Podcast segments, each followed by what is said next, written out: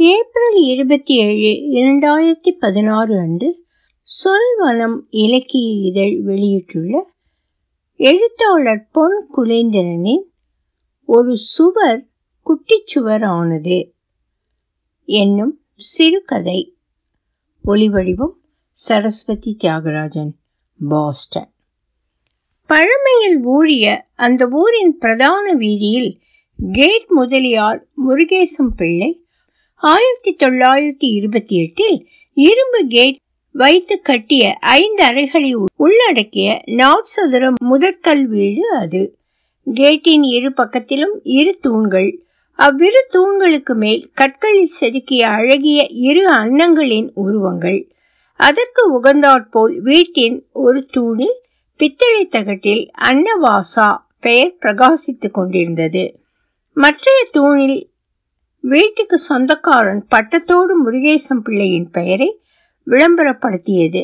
அன்னங்களின் ஞாபகமாக கேட் முதலியார் அந்த பெயரை வீட்டுக்கு வைக்கவில்லை. அவர் மனைவி அன்னலட்சுமியின் சீதன காணியில் சீதன பணத்தில் கட்டிய வீடது. அதனால் அந்த பெயரை அவ்வீட்டுக்கு வைத்திருக்காவிடில் அவர் மாமனார் வீட்டில் பூகம்பம் வெடித்திருக்கும்.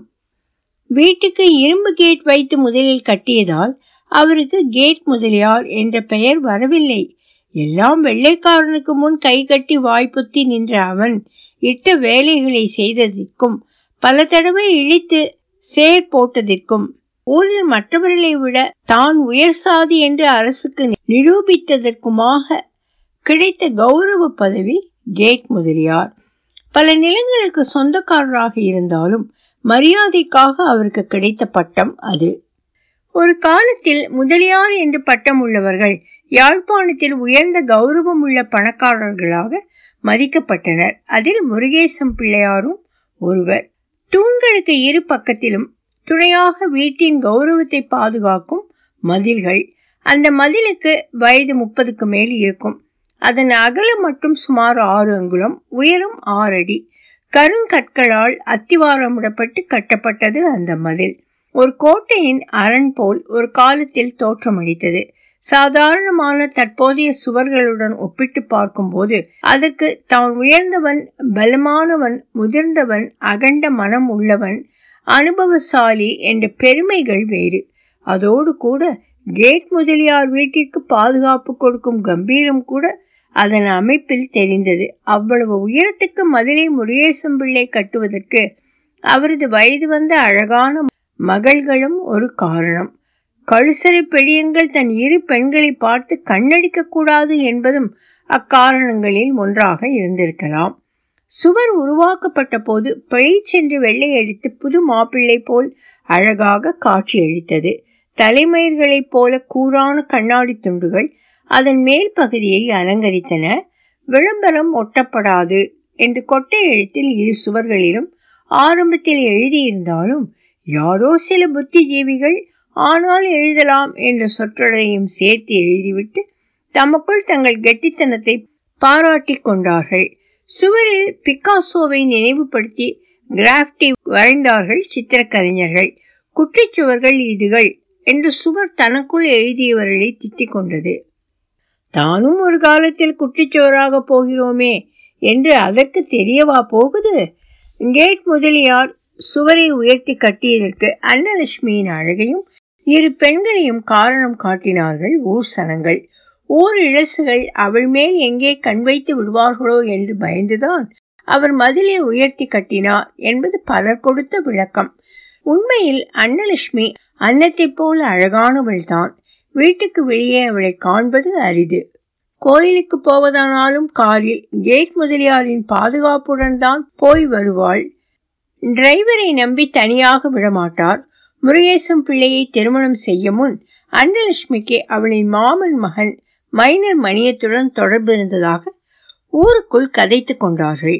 இதையெல்லாம் அறிந்து தான் மனைவியின் பாதுகாப்பு கருதி சுவரின் உயரத்துக்கும் இரும்பு கேட்டின் வலிமைக்கும் முக்கியத்துவம் கொடுத்தார் கேட் முதலியார் முருகேசம் பிள்ளை.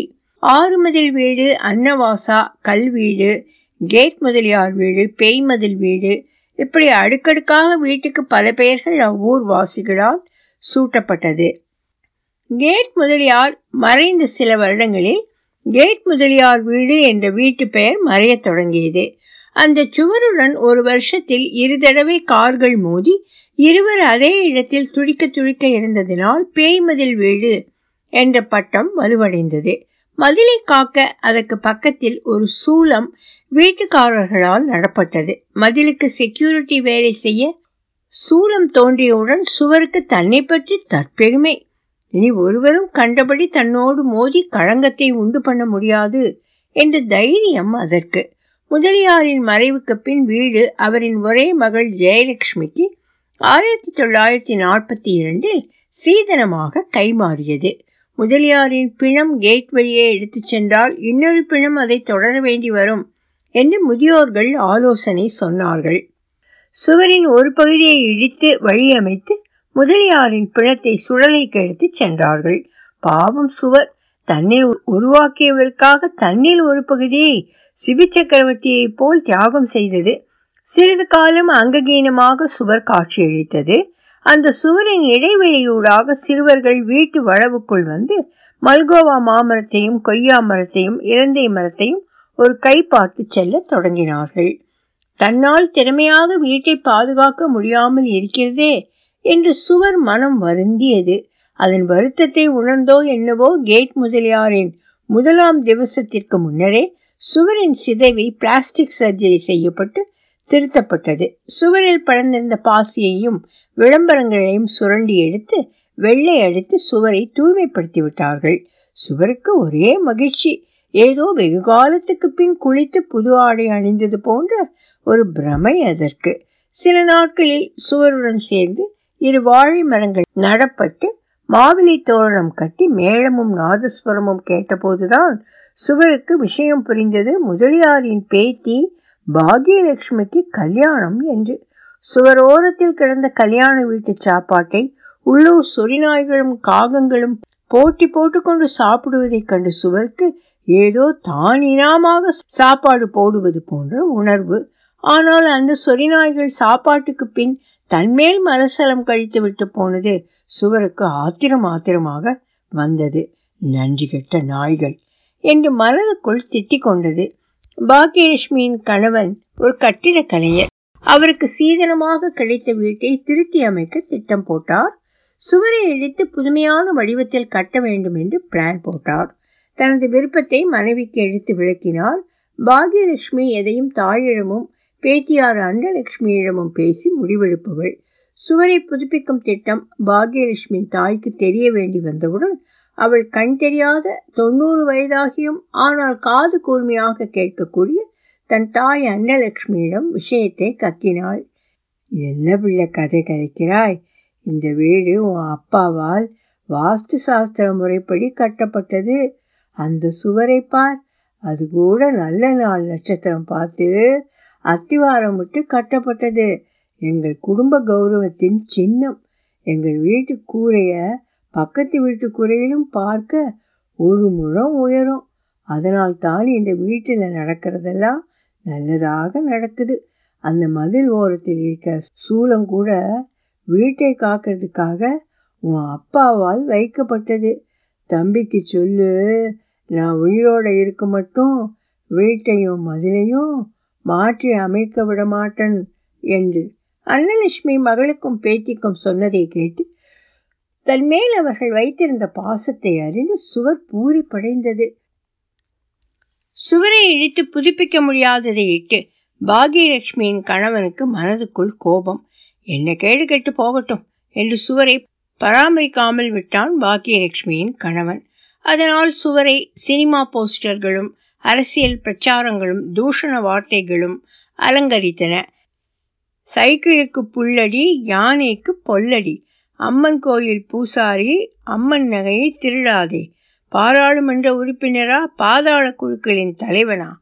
இப்படி சுவையான பத்திரிகை தலையங்கங்கள் மதிலில் தோன்றின. வீதியில் நடப்போருக்கு சுவர் பத்திரிகை ஆயிற்று. கடவுளே என் உடம்பை எதற்காக இவர்கள் தீய காரியங்களுக்கு பாவிக்கிறார்கள் என்று மனம் நொந்தது சுவர். பலர் சுவரில் உள்ள வாசகங்களை வாசிக்க தன்முன் கூடி நிற்பதைக் கண்டு அவர்களை திட்ட வேண்டும் போல் இருந்தது சுவருக்கு. அந்த காலகட்டத்தில் ஈழத்து போர் உச்சக்கட்டத்தை அடைந்தது. இந்திய சமாதான படை விடுதலை புலிகளை வேட்டையாடி திரிந்த காலம் அது. பாக்கியலட்சுமி குடும்பம் பயத்தில் வீட்டை பூட்டிக் கொண்டு தற்காலிகமாக வெகு தூரத்துக்கு சென்று விட்டார்கள். அன்னலட்சுமிக்கோ வீட்டை அனாதையாக விட்டு போக விருப்பமில்லை. ஒரு அமாவாசை இரவன்று மூன்று போராளிகள் தனக்கருகே எதையோ தோண்டுவதைக் கண்ட சுவருக்கு மனதுக்குள் பயம் வந்துவிட்டது ஏதாவது செய்வினை சூனியம் செய்கிறார்களோ என யோசித்தது சுவர். ஆனால் நடந்தது வேறு. அடுத்த நாள் காலை அவ்வழியே இராணுவ வாகனத்தில் சென்ற ஐந்து இந்திய அமைதிப்படை வீரர்கள் கண்ணி வெடிக்கு பலியானார்கள். அவர்கள் உடல்கள் சிதறி தெரித்தது சுவரும் வெளியில் சிதைந்து குட்டிச்சுவர் ஆயிற்று.